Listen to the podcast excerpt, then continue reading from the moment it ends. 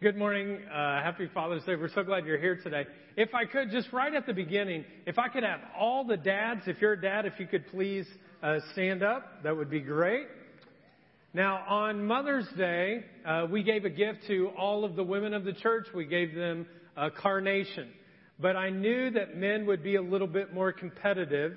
So uh, what I decided to do is uh, we have a gift for all of you. They're called uh, carabiners, and they're keychains. And when you leave today, you'll get one. But I wanted to give four guys one of these now. So I'm just going to throw them, and you'll have to catch. Protect the women around you that they do not get drilled, okay? So I'm going to do one for each section, okay? So here you go. Here's one. All right, good. Maybe they caught something. Here we go. Way in the back. Ah. Oh, look at that. Good. All right. Here's another one. Way in the back. Ah. Maybe. Close. All right. Bad throw. That was my fault. Okay. Here's one more. Way in the back. Ay. Oh. All right. Well, that's that.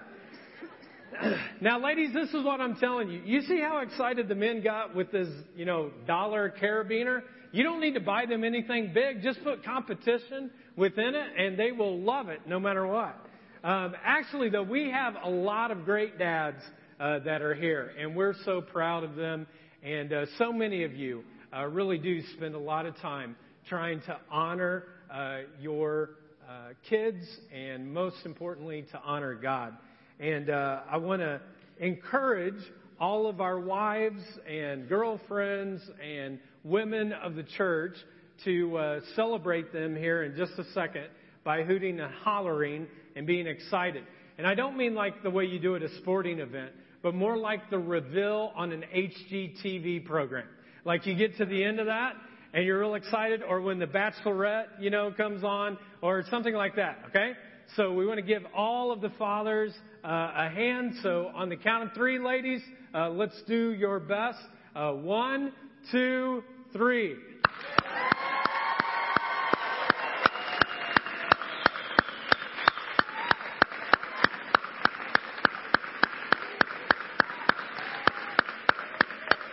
All right.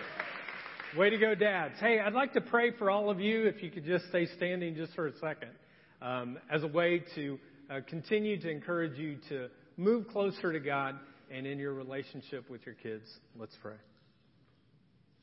God, we thank you so much for the fact that you are such an amazing father to us, a good, good father, and that you never leave us, you never walk away. And I thank you, God, for each dad here at the jar who's trying to take steps each day to draw closer to you. I pray that you would give them your wisdom as they parent their kids. Be with the dads who have small little infants and small little toddlers. Give them wisdom on knowing how to raise them in a way that honors you and give them the gift of patience, God, as they uh, try to raise them in a way that uh, is pleasing to you. And God, I pray for all of those dads who have adult children. Uh, let them know that you are protecting their kids regardless of where they're at.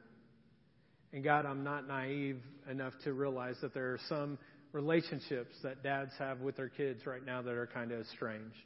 They don't talk very much, and so I pray right now through your Holy Spirit, God, that you would bring reconciliation to those relationships. I also ask, God, that you would be with each dad who's standing here, that regardless of uh, the mistakes they may have made as a father, that you forgive them when they come to you. And I pray, God, that you would give them strength, that if they have made some mistakes with their kids, that they would pick up the phone or sit down and talk with them and make things right. God, these uh, dads who are here today, some of them have lost their own father, and they feel the loss of that on this day. So I pray, God, that you would come with your mercy and compassion and you would comfort them. I pray also, God, that you would be with each dad who's standing, that you would give them divine wisdom to be the best dad that they can be. And I pray this in Jesus' name. Amen. Hey, let's hear it for our dads one more time. Let's give them a hand.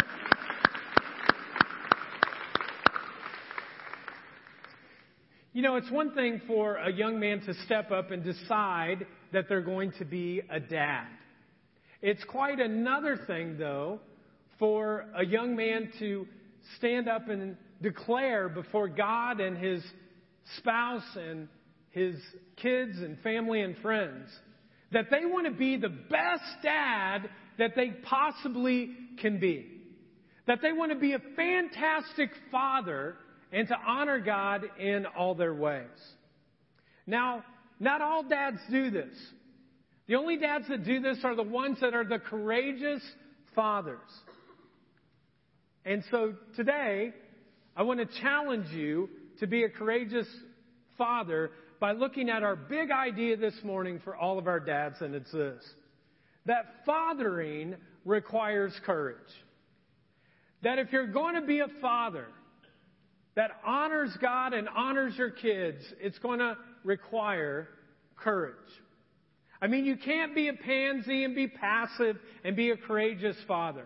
And at the same point, you can't be aggressive and a jerk and cause guilt and fear and shame on your kids and be called a courageous father as well. It's very interesting to me that when you think about the word courage, often you think about the sporting field. And whether it's the soccer field or uh, the softball field, the baseball field, you'll see courage that takes place. But for me, what I often look at is the courage of the fathers who are in the stands. There's a particular father that is a part of uh, our my daughter's uh, uh, soccer team, and his daughter and my daughter play together. But one of the things is that although he's loud, he's not very courageous. I've heard him yell at referees. I've heard him yell at coaches. I've heard him yell at other opposing players. I've heard him yell at our players. I've heard him yell at almost anyone and everyone during a game. He's kind of a bully. But the damage that he causes most of all isn't with all of those individuals, but it's with his one particular gift that God gave to him, and that's his own daughter. I mean, she's a good player, but you would never know it if you just listen to his voice. He berates her, he puts her down. He is often often telling her what she's not doing right and that she's way too slow. Sometimes his antics are so great that it actually kind of scares my daughter. It's brought her to tears at least one time. And I said to him one time, uh, because I've tried to build a relationship, I was like, man, you're really hard on her. And I'll never forget him saying these words.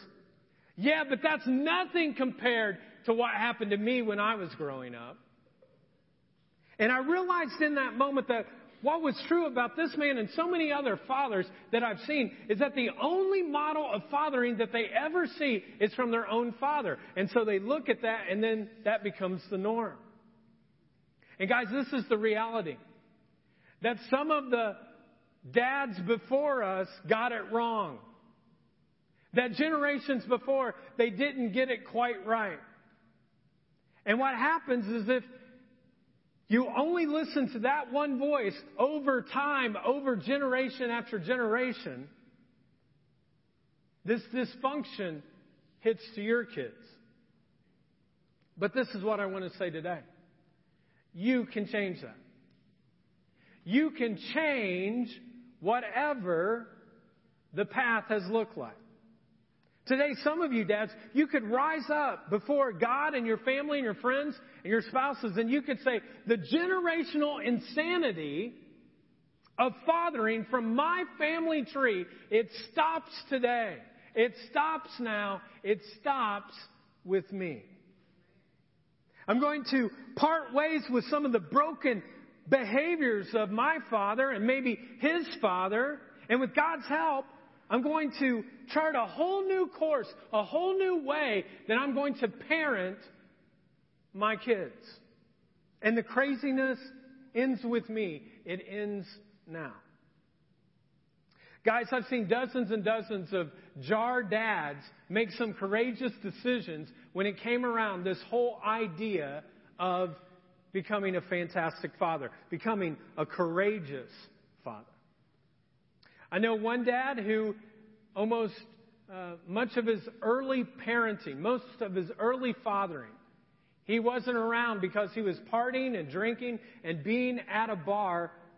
In fact, even to the point of when his uh, one child was born, he wasn't there. But when Christ came into his life and he came to Christ, he also made a decision within that that he had seen as dysfunction in his family before. And the decision was, I'm going to stop drinking alcohol. Because alcohol had destroyed so much of his family.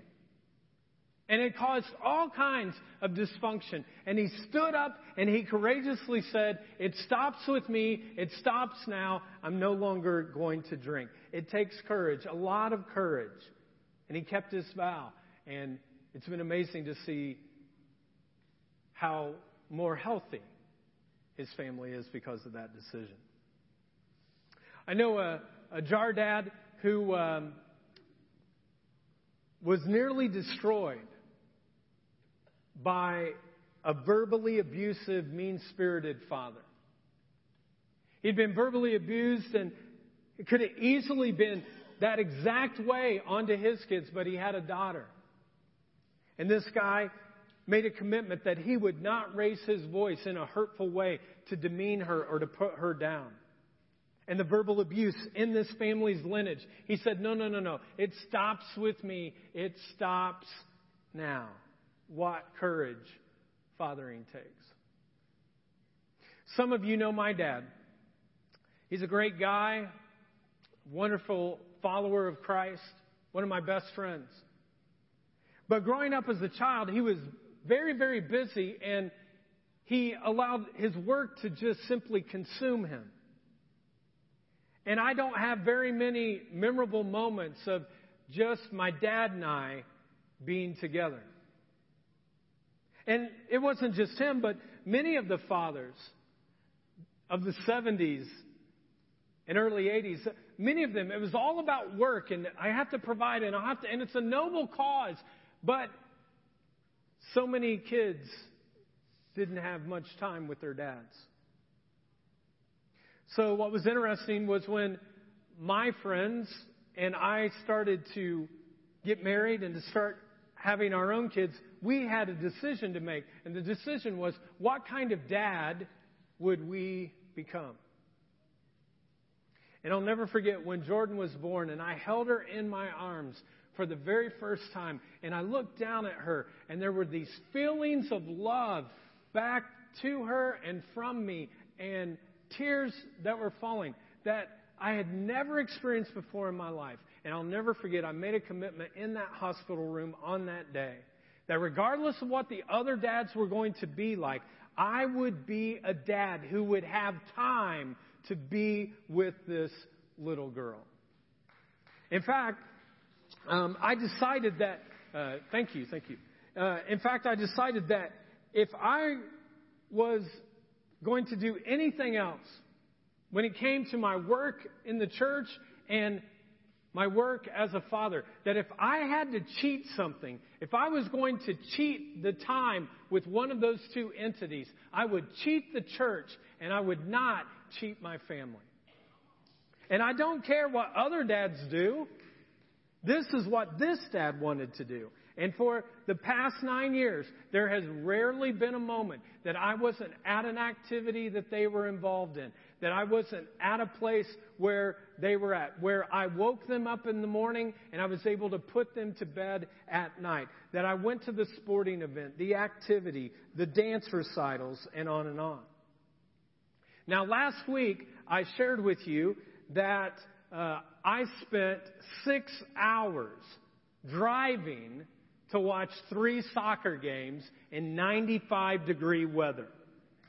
And when I got there, I had uh, this umbrella that was up over my head because I'm old enough now, I don't really want that much sun. And so I'm there, and then I come back, and on Saturday night, I'm kind of telling my dad about what I sacrificed and not what I did for this kid, and how I was whining. And in his voice, he was just kind of like, Don't be such a whiner. It's your daughter. And I'm like, Seriously? And he's like, Yeah, and I'm going to the games next week too. So here's this 70 year old, uh, 78 year old man who is in a hundred degree weather watching his granddaughter play soccer and he loved it. And Jordan loves her papa. But often when I see this, I'm thinking, dude, you wouldn't even take me to a practice. And now you're driving an hour and a half to do this? Like, really? Now listen, all of you dads, you are underneath uh, kind of a falsity.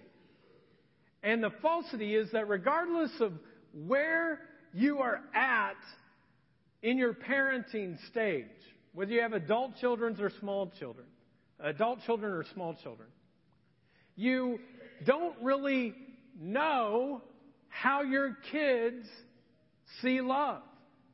That when it comes to love, how do they spell love? And they don't spell it L O V E, they spell it this way T I M E. That they want time. That more than anything else, the way that you show love to your kids is through your time. The essence of love is not what you think or do or what you provide. It's how much of yourselves do you give away. I have many dads who will come up to me and they're like, Chris, I just don't get it. I mean, like, I'm working so hard, I'm trying to do everything for them. They have everything they want. What else do they want? You know what they want? They want you. They want your ears, they want your eyes, they want your attention, they want your presence, they want your focus, they want your time. Nothing can take that place of time. And you know what? Honestly, I've never regretted a single moment when I have had to cheat on the church instead of cheating on my family. Because what I've seen is that I'm hoping that this whole sense of making work the most important thing, that that part of my family lineage stops. Not that work isn't important, not that we shouldn't work, but it should not take precedent over what we're able to do with our family. Dads, what kind of insanity, though, is in your family tree? I can only speak for mine and just say that time with kids was not there and it wasn't there for many generations. But what is it for you?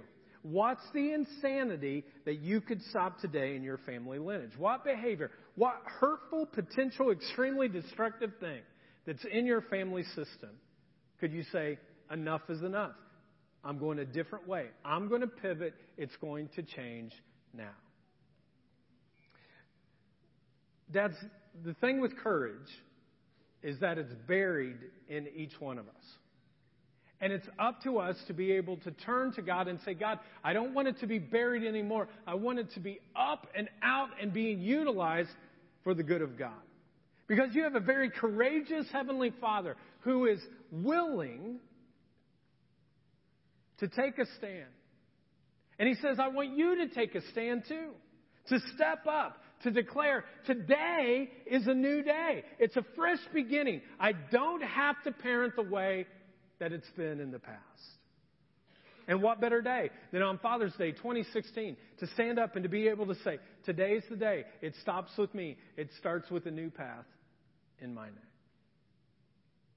I know a guy in his uh, mid 30s. I was talking to him last week. And he said, uh, My biological father really had nothing to do uh, with me or with our family. And uh, he said, then when my mom got remarried and I had a stepdad, uh, he worked construction and we lived in and out of hotel rooms all the time. And he said, so for my whole life, we were always moving around and there was never any stable place that we were connected at. And so he said he wanted to provide that for his kids. And so he worked hard to be able to provide a one place where they could be and for church to be a priority. For a home that they could come that was stable and secure. And he made all of those changes. It takes a fantastic dad to be able to do that. I know another dad who is a uh, computer programmer. He has a degree in that. If he chose to go, he could be employed probably by any company. If he traveled, he could make lots of money. And yet he decided very early on that he wanted to be present. And so he and his wife worked out an arrangement in which he would be there half the time and would do computer programming half the time. And I asked him one day, I was like, well, why do you do that? And he says, because right now my kids need me. And it was almost like he was saying, uh, you know, the reality is, is that I can do code for computer programming for the rest of my life.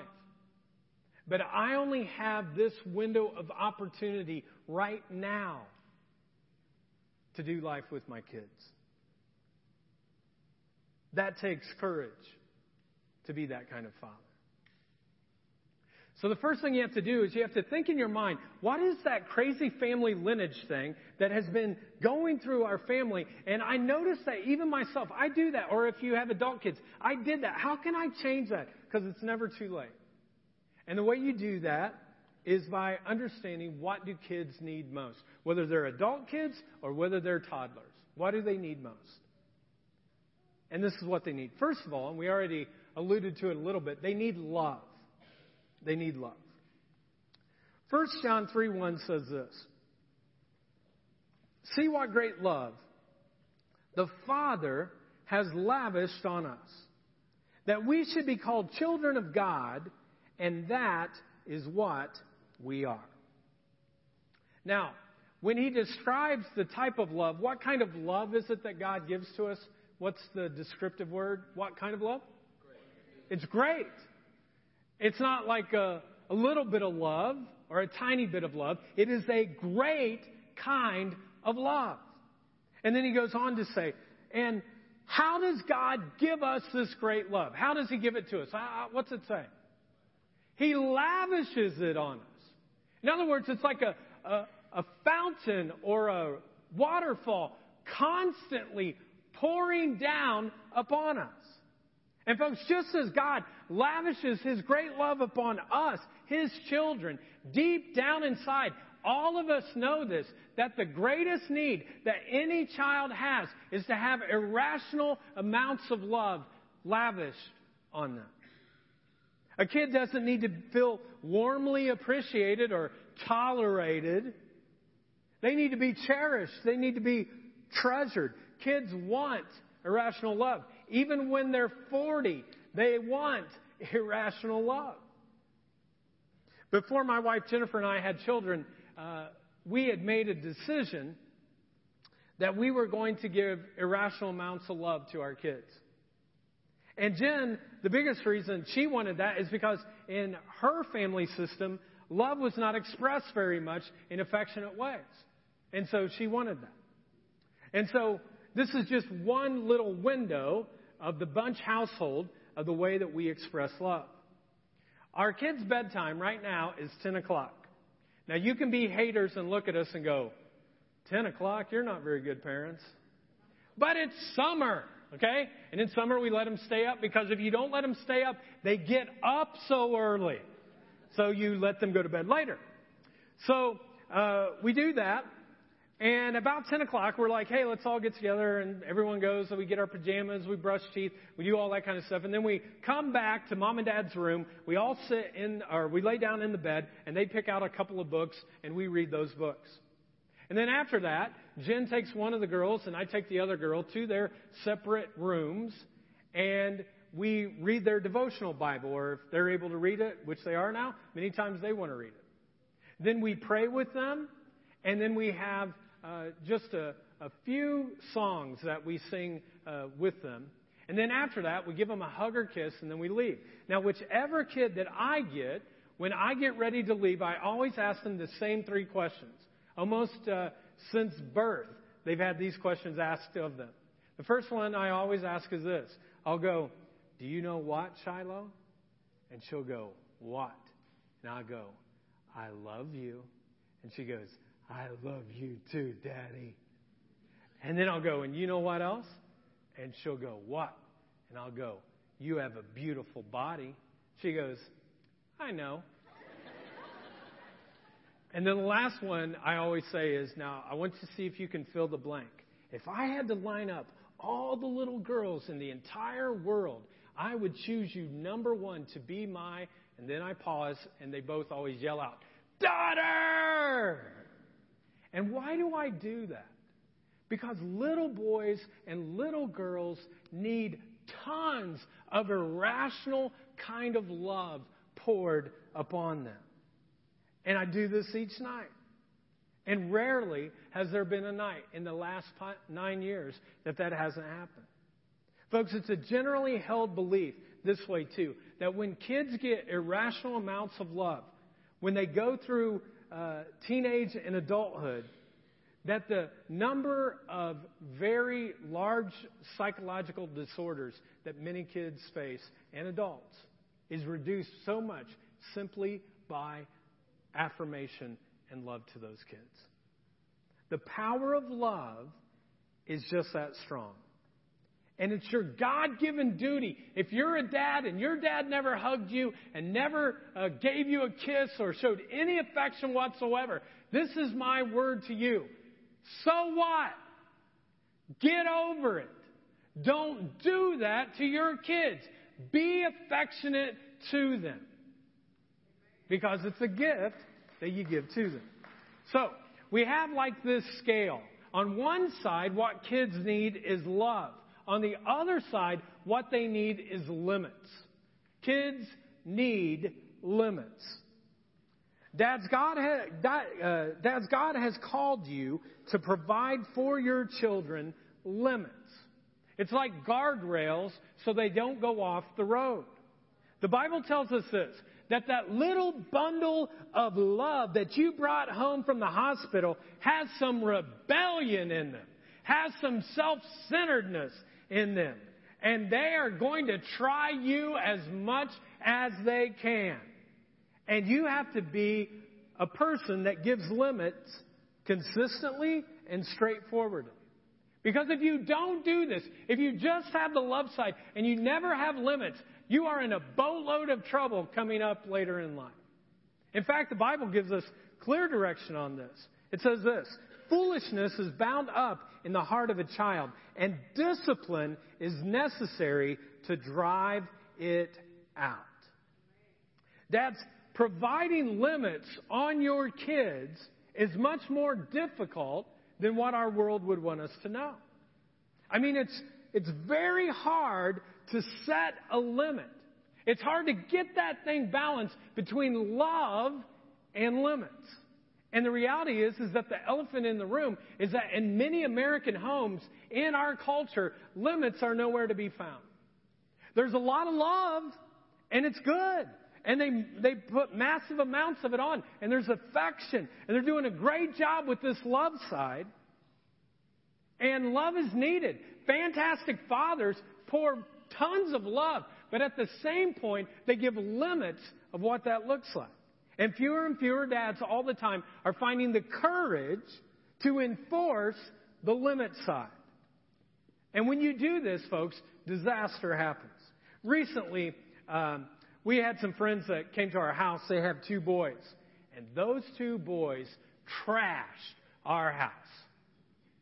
And as all of this is going on, I'm looking at their dad, and their dad is literally sitting on the couch, just sitting there watching the chaos go up and down the stairs and all around, and he doesn't do anything. And then I look over at the wife, and the wife's there too, and she's sitting down, and she has her phone out, like doing all these games and Facebook and everything, just hoping that the chaos goes away. But it's not going away.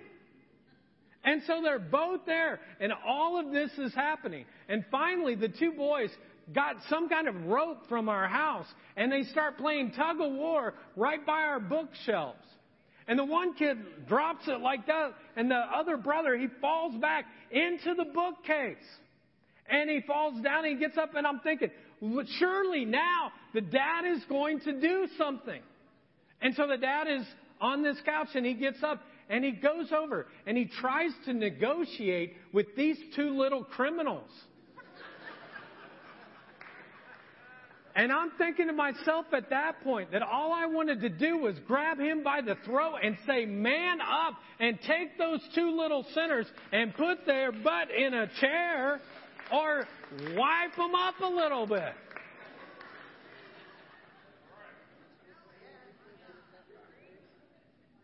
Show them how the real world works. And don't let them destroy something in my house. Well, he didn't do anything. They pick up the rope again and they start doing tug of war. Well, that was too much at that point, so I go over and I grab the rope myself from them and I'm like, You're done. And I walk away, and the one little kid grabs me by the arm. He's like, No, that's mine. I was like, It's not yours anymore. Dads, kids need limits. Kids need boundaries. Kids need courageous fathers who are willing to put them in a little chair or whatever the discipline is. And I so wanted, I so wanted to, to tell that father. I wanted to tell him what he should do. But this is what I've learned that if you try to tell other parents how to parent their kids, a felony is coming. and it might be for you. So Hey, one more thought on this whole thing with limits on kids, boundaries on kids. One of the most um, courageous men on the battlefield in the Bible, throughout the Bible, was a guy by the name of David, from David and Goliath fame. He would take these small, little, outnumbered troops and he would take them into battles and he would have these great victories on the battlefield multiple times. And so many times his men would look at David and they're like, man, I want to be like David because he has so much courage. He's not afraid of anybody. He'll do anything. But interestingly enough, what took place was that all the courage that he had on the battlefield, it never transferred into the home front. It never transferred into his parenting skills. And one particular day, David's son does something horrible, terrible to his half sister. And I mean, it was so terrible that you can read about it in 2 Samuel 13. But this horrible thing happens, and the family's horrified. In verse 21, it says this When King David heard all of this, he was furious. And you're thinking right now, okay, I've seen him furious in the battlefield before, so he'll be furious and make sure that his daughter gets justice and that the wicked son has accountability. But you know what David did? Absolutely nothing. He didn't do anything. He just let it happen. Didn't confront the situation, swept it under the rug in a very cowardly kind of way.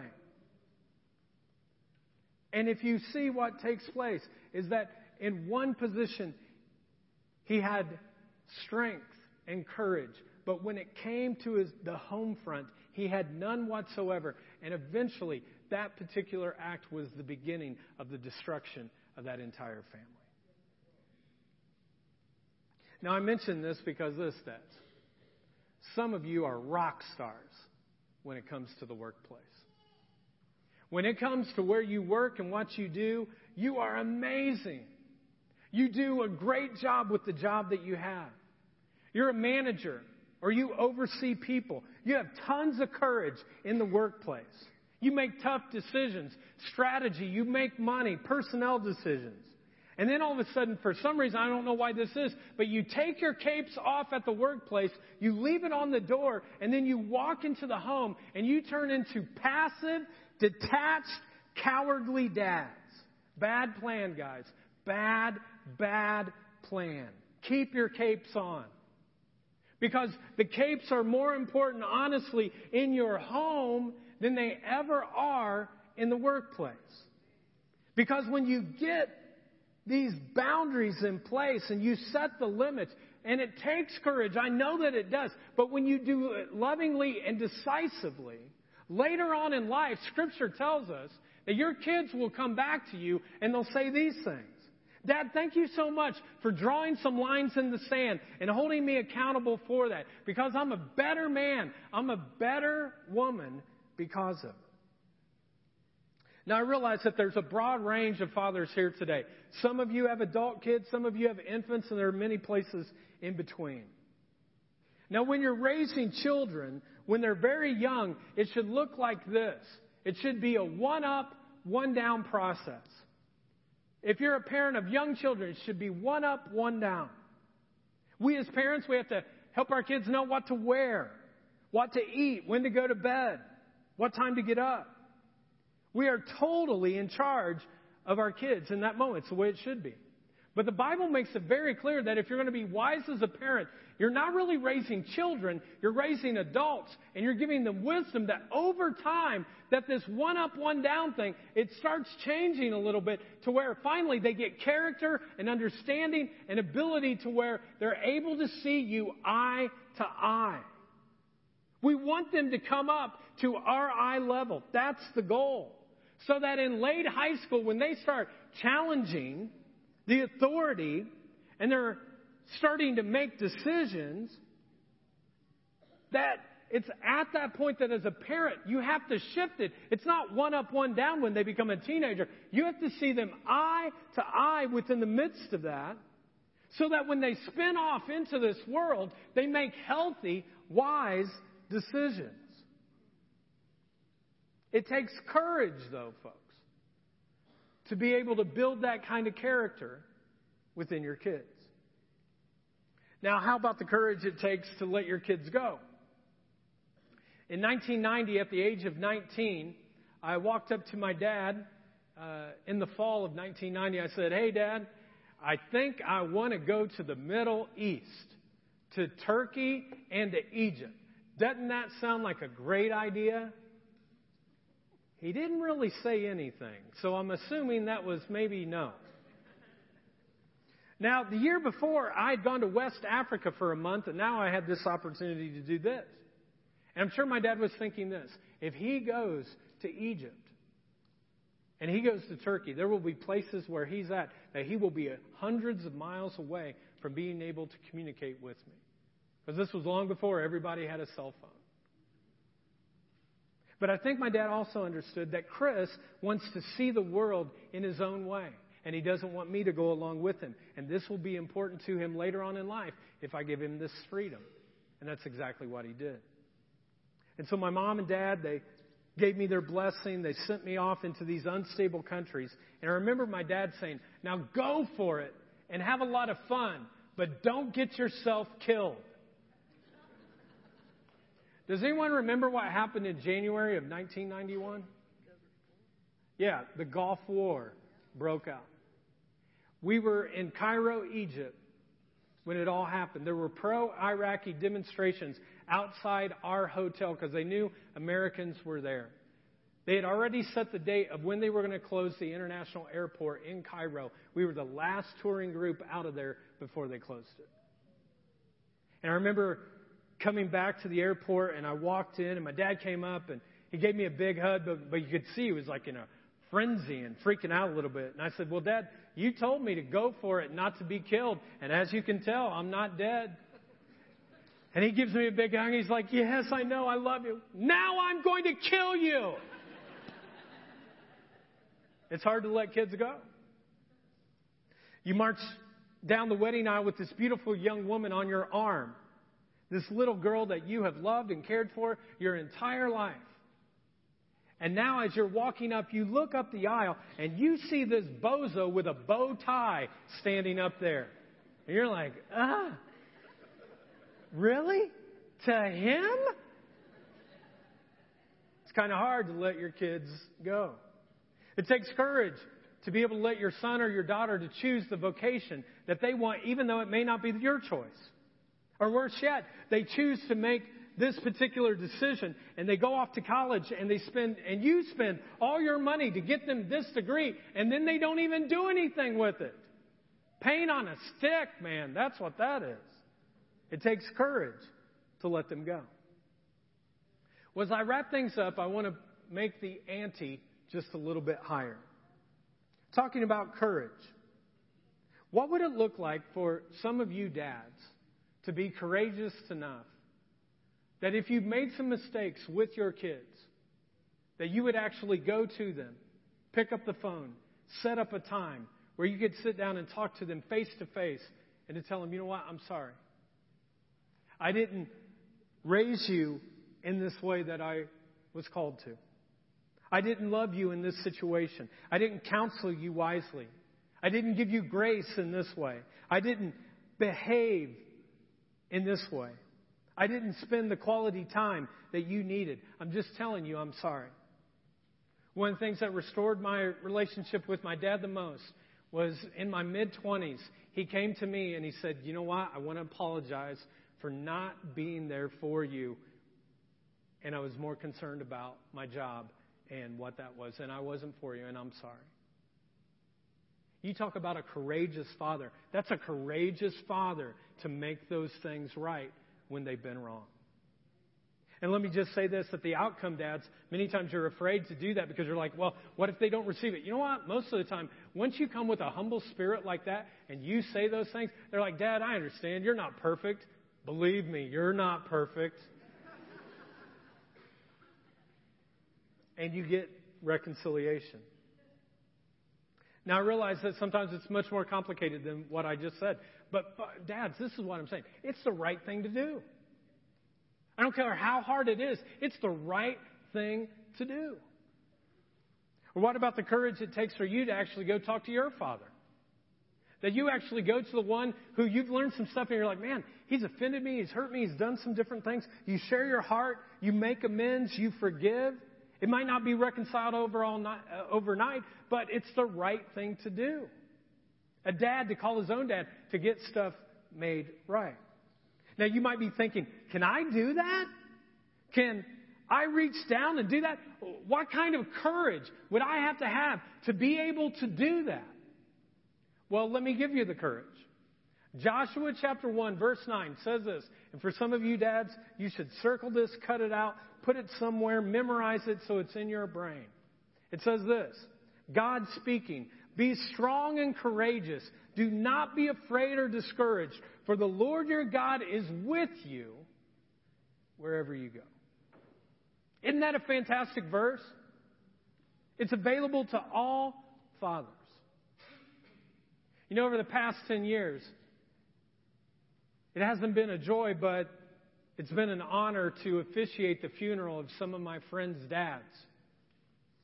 And for some of them, I officiated the funeral. For others, I stood right beside them as they buried their dad. And each time when I've talked to them about, well, when your dad died, what, what, what does it feel like? Almost to a T, they'll say, a part of my heart just felt like it was gone. It was no longer there. I have a friend who lost his dad in March. And I text him this scripture that I'm going to share with you. It's in Psalm 68:5, and this is what it says. It says, Our God is a father to the fatherless. And today, for some of you, your dad's not here. And you feel like there is a piece of your soul that is not alive. But there's a heavenly father that longs to want to reach down and to say, Hey, I'll be your father. I'll be a father to the fatherless. And some of you dads, you need to reach up. You need to reach up to your Heavenly Father and say, I need you in my life. I've just kind of been doing this thing just kind of on cruise control, but I'm reaching up now that I really want you in my life. I've been cowardly maybe with some of my parenting. I've screwed things up with my wife. But the Father of the fatherless reaches down and says, through my Son, Jesus Christ, I'll reconcile you so that we can have a relationship. Because, men, when Jesus died on the cross, he wasn't just dying for the normal sins, but he was dying for the fatherly sins too.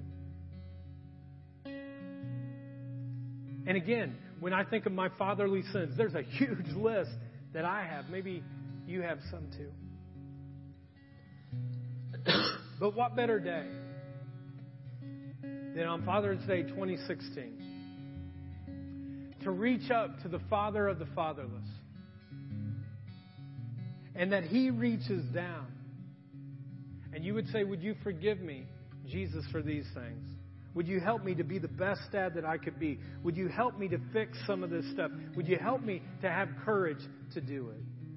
And what would it be like if every single man leaving this place, every single dad leaving this place today, could say, I want to be a courageous dad. I want to be a dad that has a healthy relationship with you, Father. And that he would give that to you.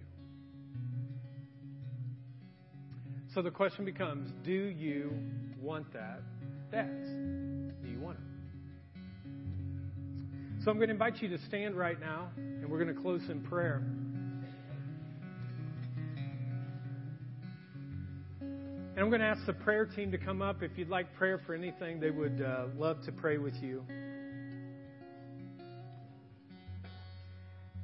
And dads, men, if you've never really made things right with your Heavenly Father,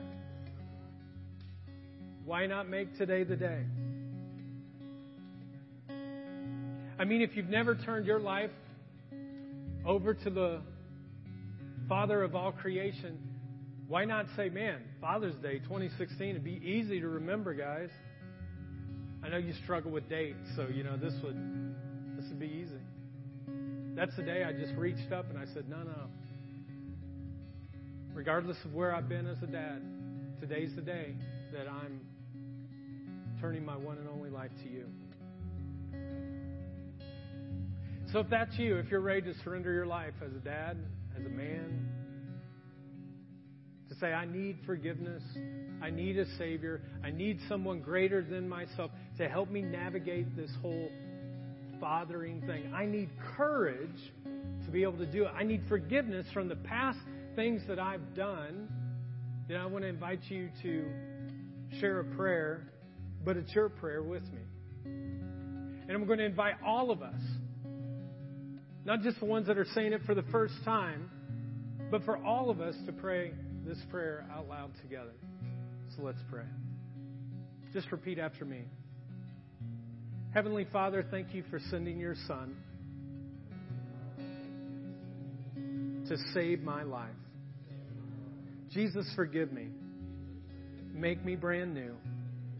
I believe you died and rose again so I could live with you. Fill me with your Spirit so I could know you, serve you, and follow you for the rest of my life. My life is not my own. Today I give it to you. Thank you for new life. Now you have mine. In Jesus' name I pray. Amen. Hey, let's uh, give a hand to everybody that prayed that for the first time. And if you did pray that for the first time, don't leave without coming up and getting a Bible. And uh, someone just say, hey, way to go. Keep it up. Uh, if you haven't signed up for Kids Camp, Resource Table, they need you. We need you. Have a great week. Know that you're loved in this place. Thanks, everybody.